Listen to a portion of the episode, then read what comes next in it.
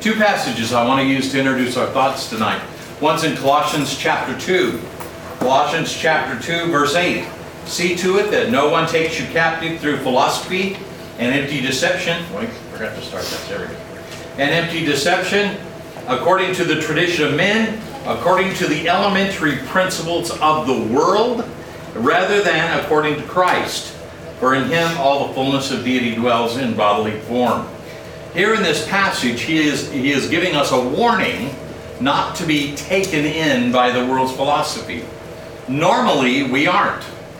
But in this case, it is absolutely coming into the church, and it's because of familiarity of vocabulary. They are using some terms that we're going to use a lot of terms tonight you never heard before. But with the terms that we do use, it's going to seem familiar to us, like anti racist and other kinds of things. But we need to be aware that they use the term differently than what we do. They are saying something else and not what we say. Notice in 2 Corinthians chapter 2, notice in verse 11, he tells us here that there, no advantage would be taken of us by Satan for we are not ignorant of his schemes, the American Standard says. I believe there is a place for us to look at ideas of men, especially when they are used against the church. We are ignorant. If we, it, we're, we're naive if we know that this truth is out there and yet are unaware of how it's used, and we should not be that. We should be, should be aware of how Satan uses his schemes. Now, I'm not saying we, saying we should study uh, all the doctrines in the world, or we would not be studying our word.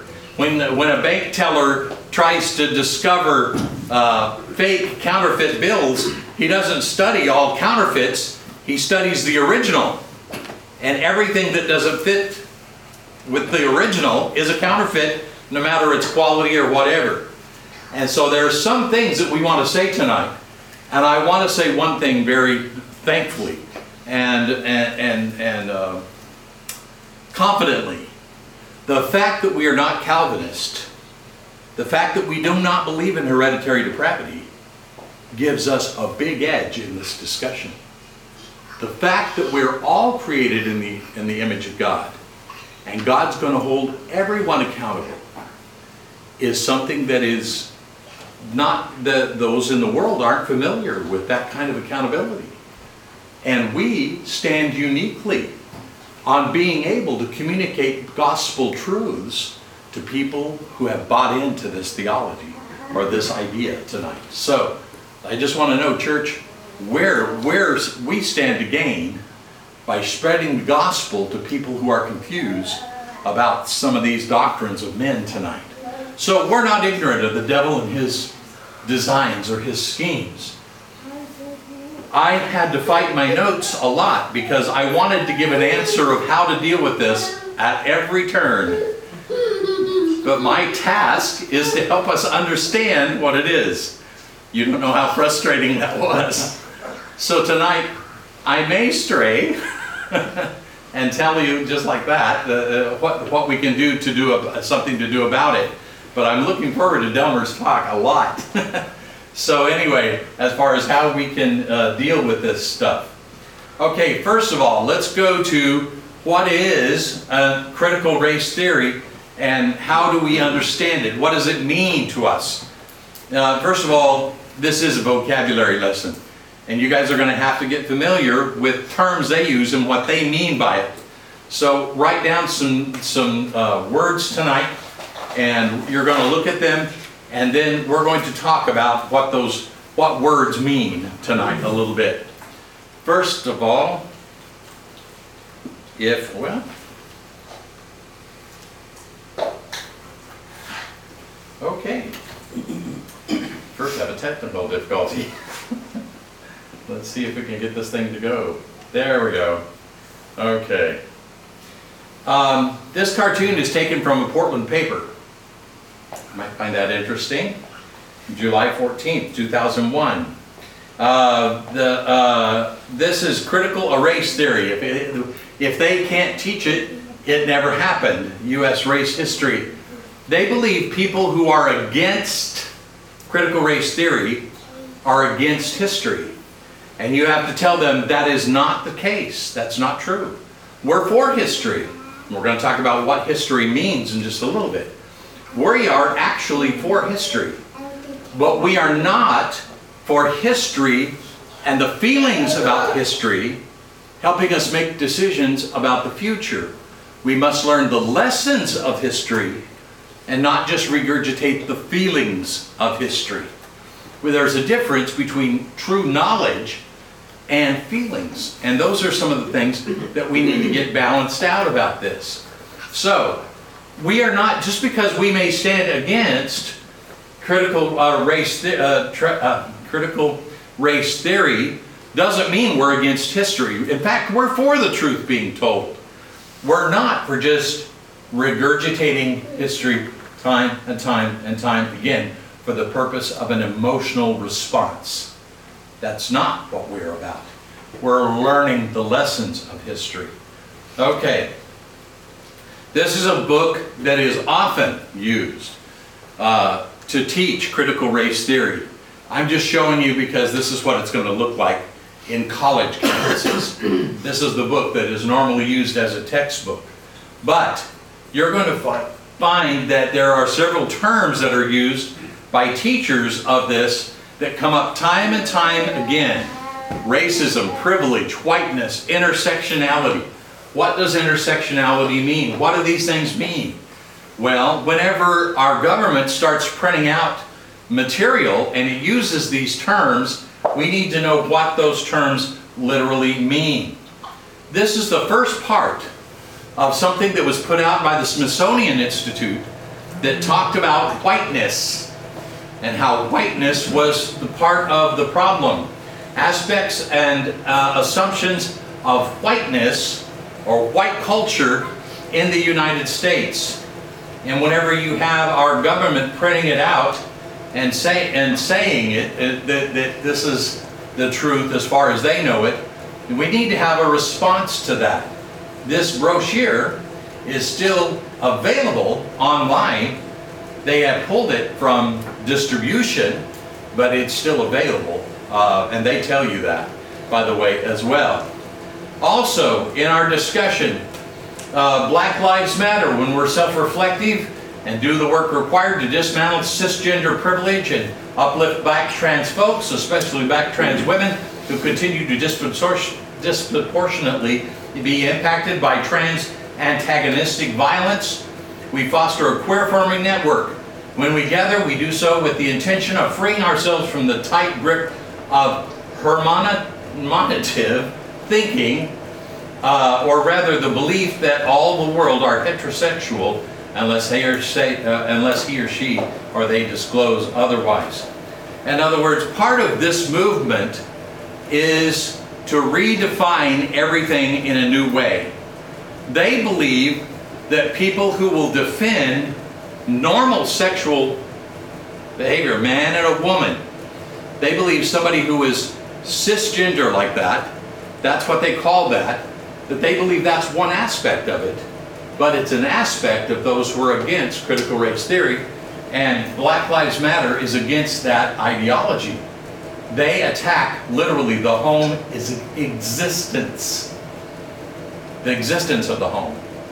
They wanted to be defined as everything under the sun except a man and a woman in, in a, a normal relationship. So, we're going to try to go through this quickly and we're going to see if we're successful. Why should we care about this? What is critical theory? Well, here's why we should care. This is a picture. By the way, this slide I got from Neil Shenvi Apologetics site, and I plagiarized freely from his uh, from his uh, PowerPoint tonight. Now, uh, I, I added a lot of stuff, but this slide is from his thing. Read it if you will. Notice what he says. Children should care about social justice. But notice on the other side, sexism is a sin. Women are made in God's image. Yeah, that sounds responsible. Absolutely. because the gospel is about, uh, about caring for the poor. The church needs to stop oppressing women. What do we? What do you mean? Well, uh, does it really matter whether Jesus is a, is is a God anyway? Smash the patriarchy, Wicca for all.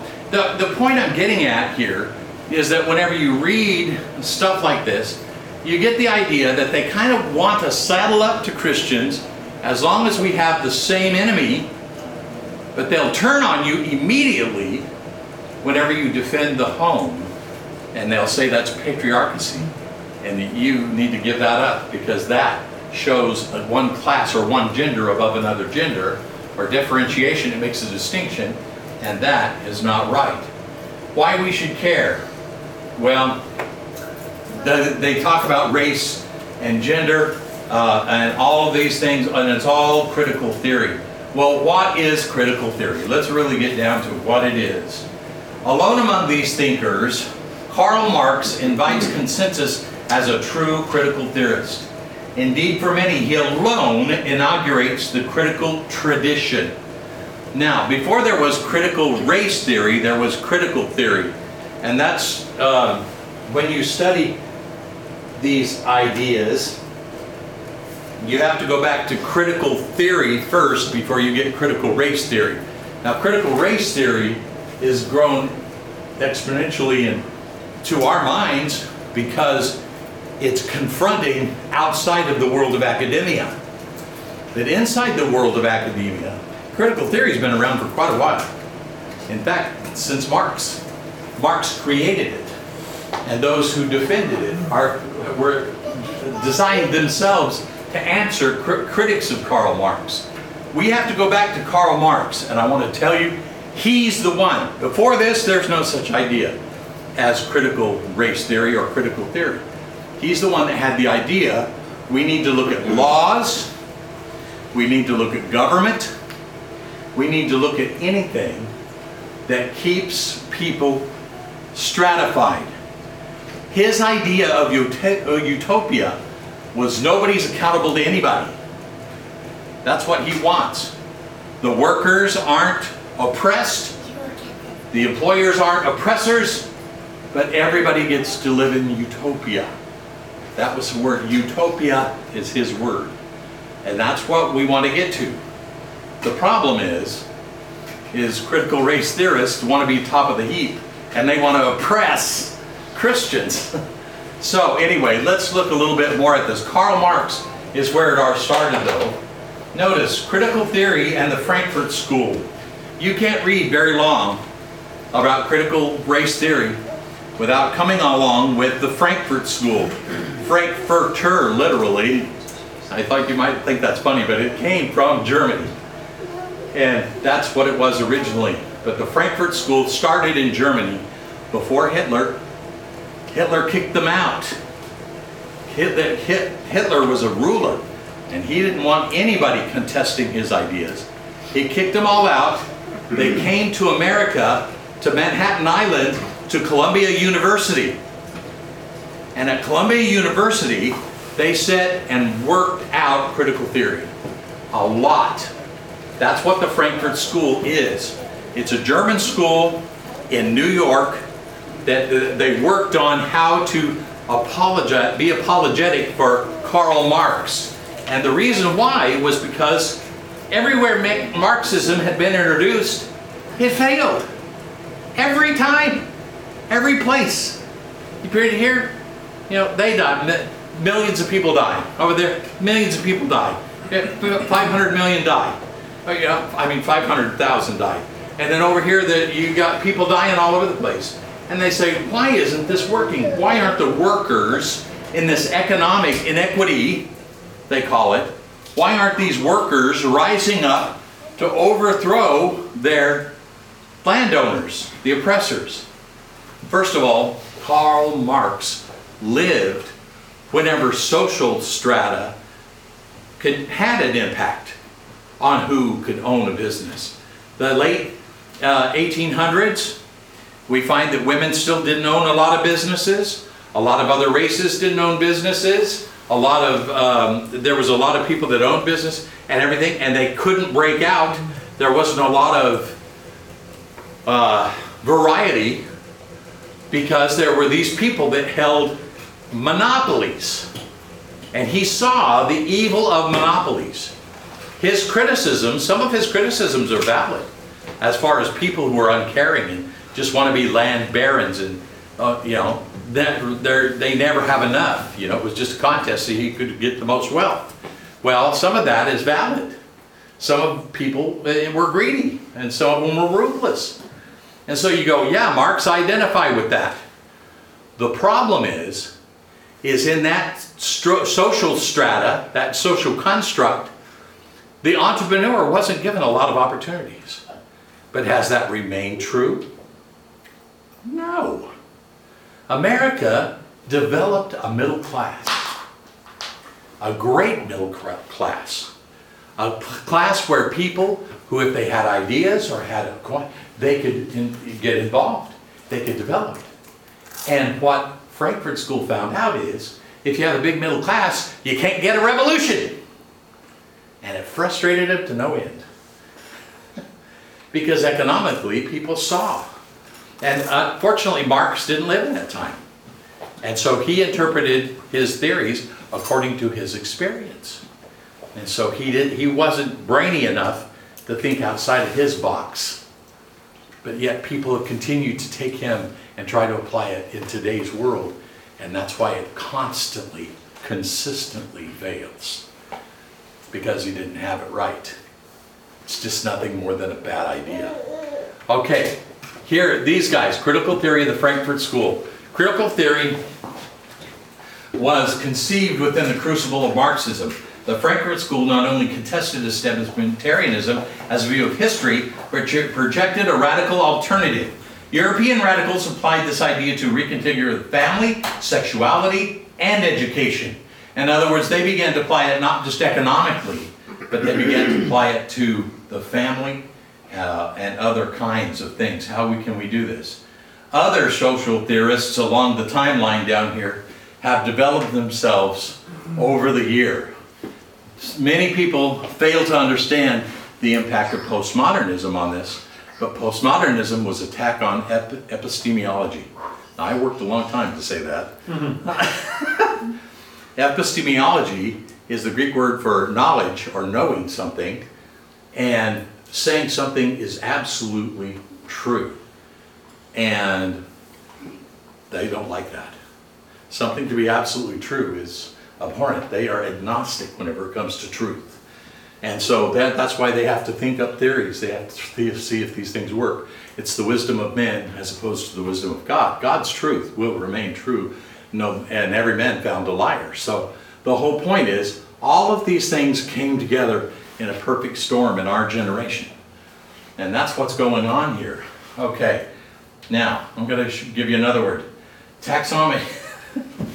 taxonomy. For those of you in agriculture, this word means uh, the thought, it, it's kind of like a hereditary study of plants. The plants have a certain, they have a certain history to them. Uh, they came from these parents and this, and this is what came from that. Well, this is that same thing, and it's very bright, and I don't, I have my own copy up here. Uh, if you want to really look at it in depth, we, you can look at it some more. But let's just suffice it to say that whenever we study the timeline, and that's what this is over here, of critical race theory, goes back up here to the Enlightenment, and then comes right down the French uh, Revolution. Utopian socialism is number three over there. I'm sorry you can't read it, but utopian socialism, eh, that's where the word utopia really gained ground. That's the aim of socialism, so to speak. Then the romanticism, and if you look just to the right, that's where Karl Marx comes and his writings. And then right there is Gramsci. Now I want you to know that Gramsci had a big impact on the acceptance of Marxism because he took a lot of time to try to explain how this worked, not only in law, but in government and in other relationships. Gramsci is, he's really the guy who fleshed it out. So, got to give the guy credit even for a bad idea. Karl Marx was, Karl Marx put it up to paper. But honestly, he wasn't the intellectual giant that Gramsci was. Gramsci was more intellectual than Marx. But anyway, the problem is, is he just worked on another bad idea and made it worse. So anyway, then you got you come on down here, and uh, the the Frankfurt School is right here, is underneath it, and uh, over here you have black feminism, and that has an impact on this as well. And then you come along. I, this is really bad. I'm sorry that that's not a better slide. Let's continue on. You don't need to know that. Just know that this developed through time. I just want you to understand how that it evolved. And it evolved with ideas of men trying to get God out of the system. On every turn, every Marxist and communist hopes the family falls and the church falls. Every single one. Because they don't want nothing to challenge the power of the people, so to speak. They want the gods to be made of men rather than of God. They don't no outside external uh, critical theory. Neo-Marxism is what critical theory is. Queer theory, all of these things, all these things go together. And that's why you have an attack that is so many-sided, and that's why the church is so intertwined with fighting this, is because this is not a one-sided attack. This isn't just politics. I've had brethren tell me, why should we be concerned with critical race theory? Isn't that just something of the world? Isn't that just politics? Or isn't it economics? Some, somebody said, that's just an economic theory. I said, no, not whenever it attacks the home, it's not. Not whenever it tries to attack the Christian view of homosexuality, it's not.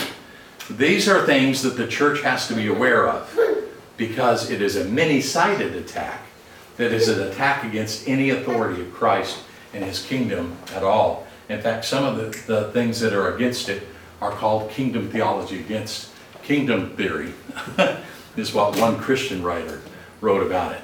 Okay, what is critical theory? Well, they use terminology. And like I said, we can't talk about this without talking about some new words that are maybe unfamiliar to us. Intersectionality. Let me explain what it is while, we, while we're going. Intersectionality is the fact that everything's in groups.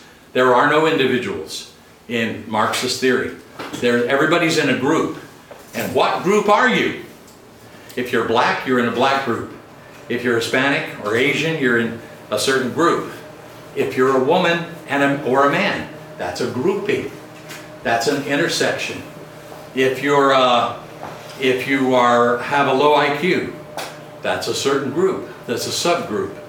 And so they begin to talk about, well, how much of a victim are you? Well, you kind of go, well, I'm a queer black, and you start naming all the groups you belong to. And the more groups you belong to, the more credibility you have. That you're an oppressed person. Oppressed by the man. Oppressed by the church. Oppressed by Christians. Oppressed by somebody. The more groups you're, and that's what intersectionality is, is how many intersections can you come to that you can say, this is my street too? I kind of put it that way. Is that uh, uh, there are some people that they're victims fivefold, fourfold, threefold, and twofold, whatever. But that's what intersectionality means, is how many oppressed groups are you a member of? White privilege. You, come, you don't have any intersectionality. You're a white male. You're inherently evil. you are the top group and you are to be fought. You are, even when you don't know it, you're racist. You're racist. And that's what they say all the time. White people are racist, black people can't be racist because they're an oppressed group. And they're oppressed by the white people. White people are racist. All white people. Now we got really familiar with this when talk about our last president. You kind of go, no, he's not racist. Look how he behaves. No, no, no, no. He's white. He's a racist. That's the point. There's no discussion. If you're a white person, you're a racist. No matter what. White fragility. Uh, DiAngelo, uh, never mind. I'm not going to advertise her book. It's the worst book written. Do not buy. If I do, I will smack you. If you buy White Fragility. Do not, that book is pathetic. It is wrong. It is garbage. Okay. Glenn, do you have an opinion? Yeah, I do on that. Okay, that's just bad. Okay, colorblind racism. They said, how can you be colorblind and racist at the same time? Well, if you don't acknowledge that everybody has a racial group, then you're being foolish. They say you need to acknowledge. You need to repent of being white. You need to say, I'm sorry, I've had power, I'm going to give it up to you. I'm just going to give you whatever you want. That's what it is. They want you to repent of being white. Okay, colorblind racism. Internalized oppression, you don't know whenever you oppress somebody, just because of the way you think. Uh, I, I read one little illustration that I thought was good. Oh, this is what I was afraid of, I'm afraid I was go off. But anyway, uh, uh, a white man and a black man go into a store. Which one does the counter guy, guy at the counter wait on first? Well, if he waits on the white man, it's because he's he's got white privilege, and that's wrong. But if he waits on the black, if he waits on the black man, it was because he was trying to fess up his guilt and that he that he's really a racist. And some guy says, "Well, nobody can win." The guy telling the story said, "That's the point. This is a no-win situation. It doesn't matter what you do; it's racist." No matter what you do, it's racist. In fact, Neil Shenvi puts it this way racism is normal, everywhere, all the time, everything is racist. Everything is racist. Every, every everywhere, all the time. It leads to number two, convergence theories. Everything is racist except whenever you do something for somebody of another race and then we're going to assume it was because you had a self-interest in it, therefore it's wrong. Therefore it's immoral. Therefore a white person is immoral even if he does something right, because he's doing it for selfish motives. Boy, you talk about people who believe they have the knowledge of hearts. These people really do. And they're anti-liberal, and number four, they have a knowledge is a social construct and not objective, and we're going to get to that right at the end of where, we're at today. Okay. Uh, Let me continue on here. A lived experience takes priority over objective truth. Uh, if somebody if somebody says that from their racist perspective this happened to them, they are sharing something that you cannot understand. Therefore, their knowledge is superior to objective. If they say police hunt black people and kill them more than white people, then that must be true. When in reality, that's not true at all. But that's not the point. The point is, to them it's true, and you need to acknowledge that. Okay, lived experience. Heteronormative, normativity, which means that being heterosexual, that you love women and women love men, that's a problem especially if you expect it of anybody else except yourself. Gender performativity, injustice, uh, since, since heteropatriarchacy, compulsory heterosexuality, a person who believes the Bible to be the superior truth, of course, has a problem with that. Quite Virginia, these are some books on that if you want to go into more uh, more uh, study of this. Social justice as social justice warriors is what is the result of this. There's no, there's no utopia. Utopia is the furthest thing from their mind. They don't want that. They want to turn you into a radical. That's all they want to do. They want you to be radical. That's what it is. Premise number one, social binary. Society is divided into oppressed and oppressor groups. This is their bedrock belief. This is their bedrock truth. All of society is divided into oppressor and oppressed. And notice the dominant group here, the dominant group. Uh, people of color, uh, oppression is racism, dominant group is white. Poor, working class, classism. Women, transgender, sexism. Men, uh, gays, lesbians, heterosexual, uh, heterosexism, heterosexuals.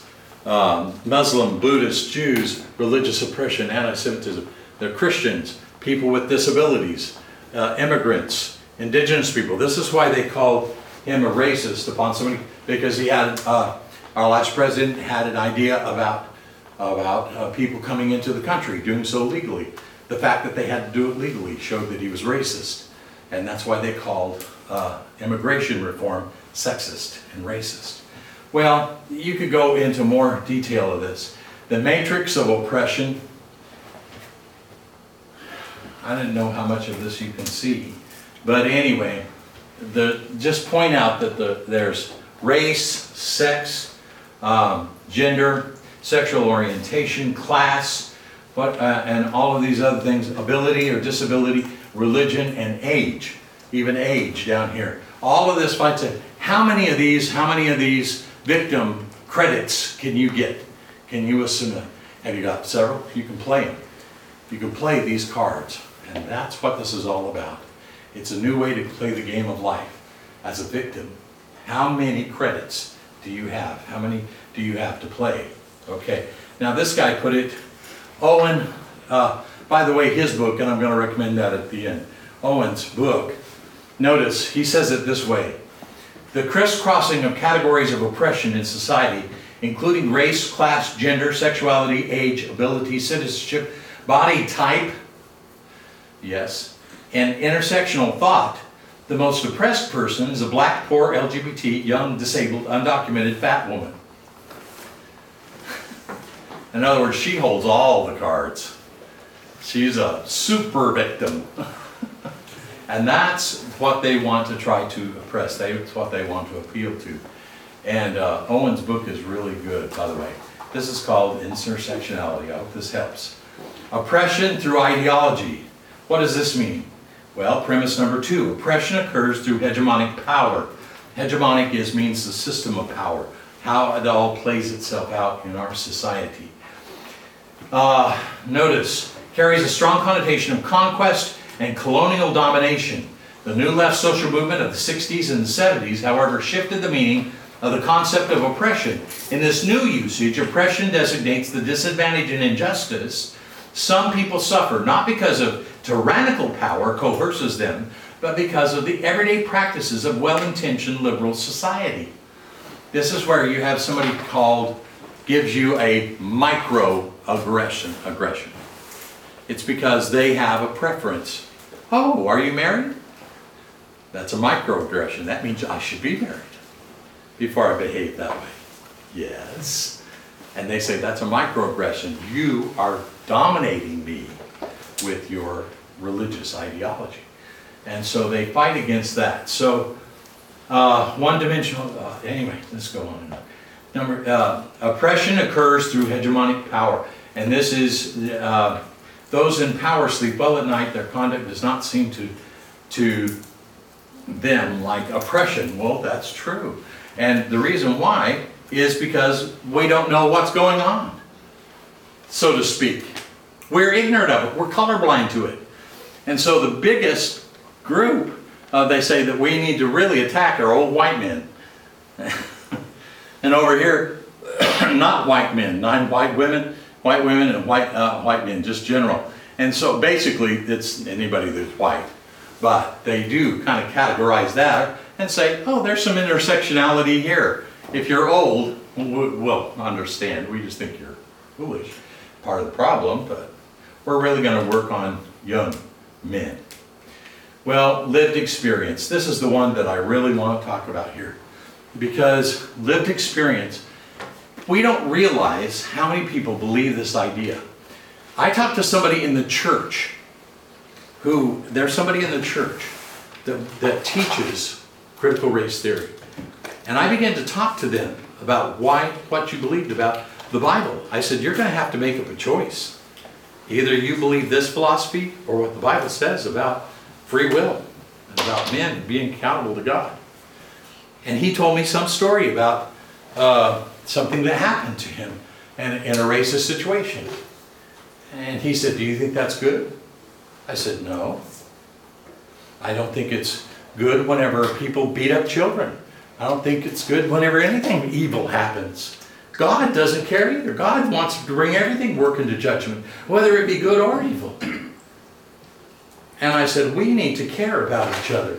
Care and empathize. We weep with those who weep and we rejoice with those who rejoice.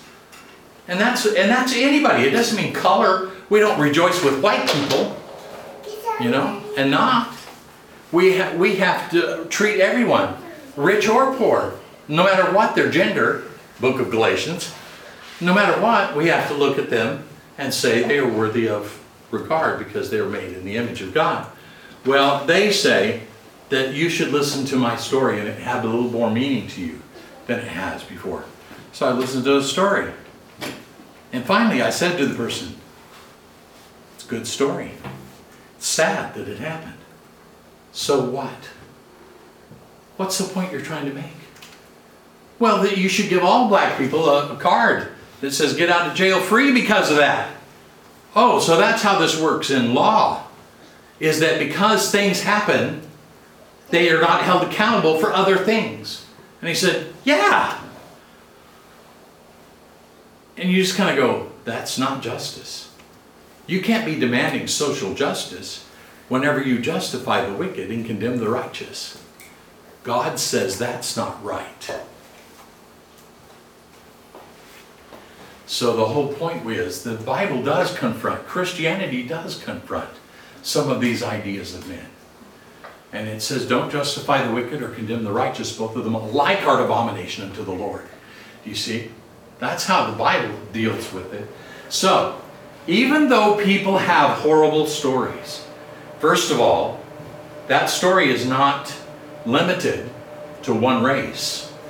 Now, we tend to historically limit it to one race or two races, but it's not limited to one race. I heard a story today by an Asian who said, I'm discriminated against.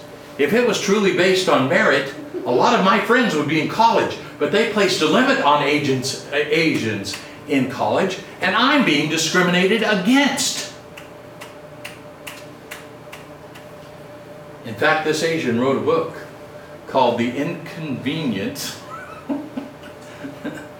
the, he wrote about how that, that they don't fit because he is a foreigner, but because of work, he's successful. And they don't appreciate that story. I said, his story? What about his story? What's about the truthfulness of. Never mind, I won't get to it. Okay, never mind. Okay, let's go on. Lived experience here. Notice, oppressed groups privilege access to truth. We got we got to say your truth trumps my truth. You you get to do, have the job. That, my friends, this happened the other day on airline pilots. I'm glad I know where, which airlines is using this terminology because I won't fly with it. the point is, is you've got to pass the test in order to be awarded. There's a system of rewards. Notice, okay, lived experience, privilege access to the truth. Let's go on. Gives opposite uh, oppressed groups privilege access to the truth. They'll turn off your, they'll put you in Facebook jail if you say certain things. I like the little coffee cup that says, I'm a permanent resident of Facebook jail. You know, the whole point is, is that you've got to realize the Western and masculine way of thinking is wrong, and uh, they challenge these thoughts and these ideas at, on every hand. Lived experience oppre- uh, gives oppressed groups privileged access to the truth. Anytime you say something is true, the truth you believe has been used to oppress somebody. To say somebody is a sinner, somebody's wrong, and therefore you're wrong and need to be overthrown. What happened with Marxism, and I'm going to tell you, Marxism started out as an economic model. Then it kind of grew a little bit, became a bigger model for law. And that's why so many, they say, so many black people are in jail, and it's because the laws were written by white people. And therefore, that's what the problem is. Instead of drugs, it's the person. And unfortunately, there were some white people that were documented as using it in a racist way. And so they quote them often. But the problem is, is it got out of law into politics, into the home, into everything. and it pervades our society. And that's what's going on now. And so we have to, as Christians, try to get involved in social justice. Social justice, they believe social society is a social construct of man.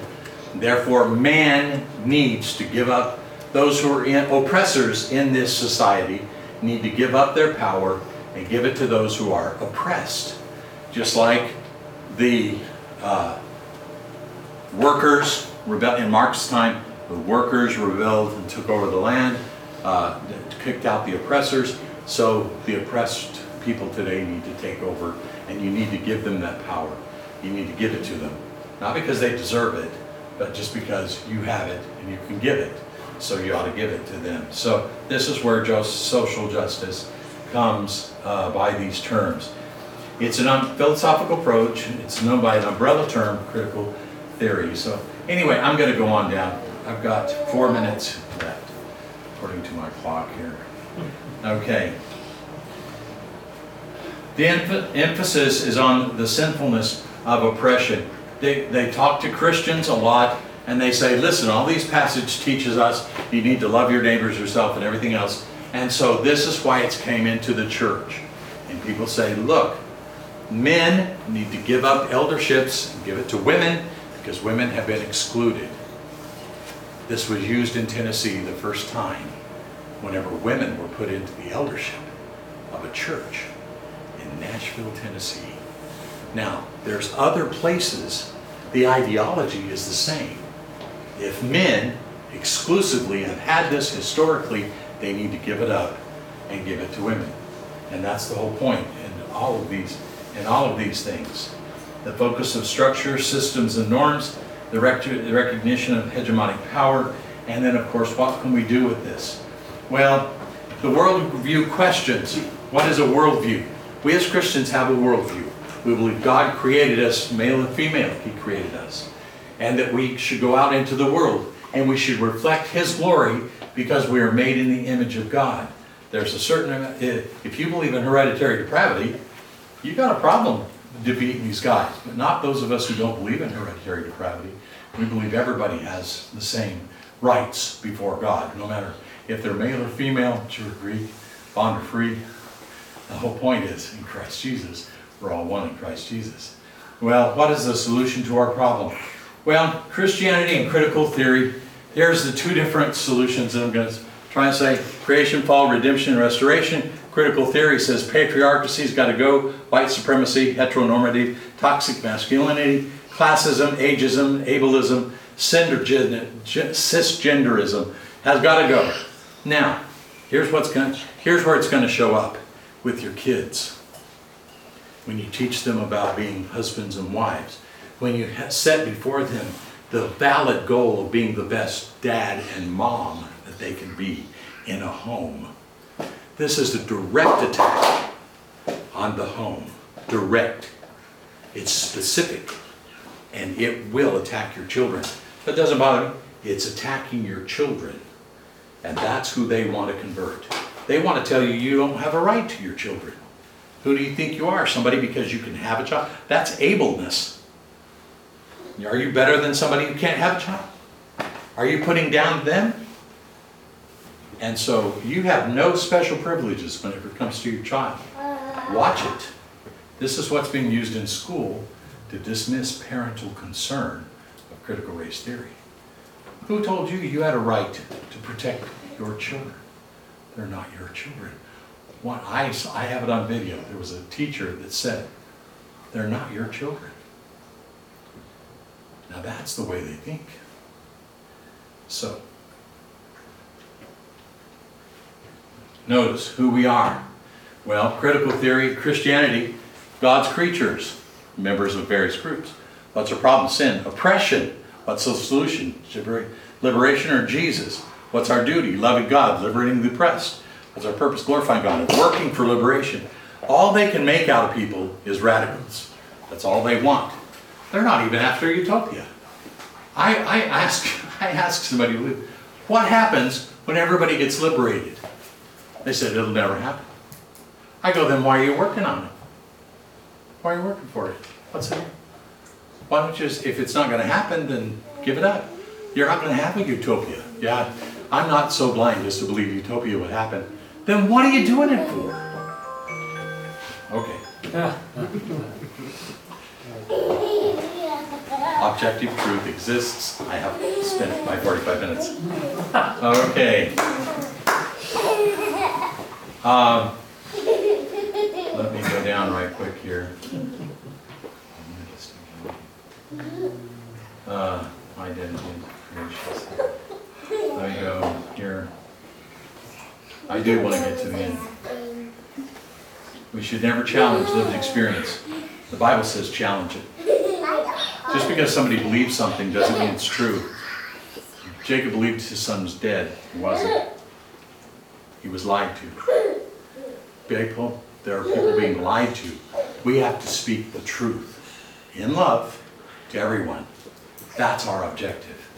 That's how we make a difference. Liberate, we need to liberate our theology from privileged groups. We need to de- decenter white theology, is what they say. We need to decenter Western theology. We need to decenter male theology to platform feminist theology. We need to decenter Eurocentric creeds of Reformation and platform liberal theology. We need to decenter all man-made, all male books of the Bible and platform the extra biblical books written by women. That's specific. There are people who are going to start questioning your Bible because it's all written by men. And so that's what all this comes down to. Have you ever seen this symbol?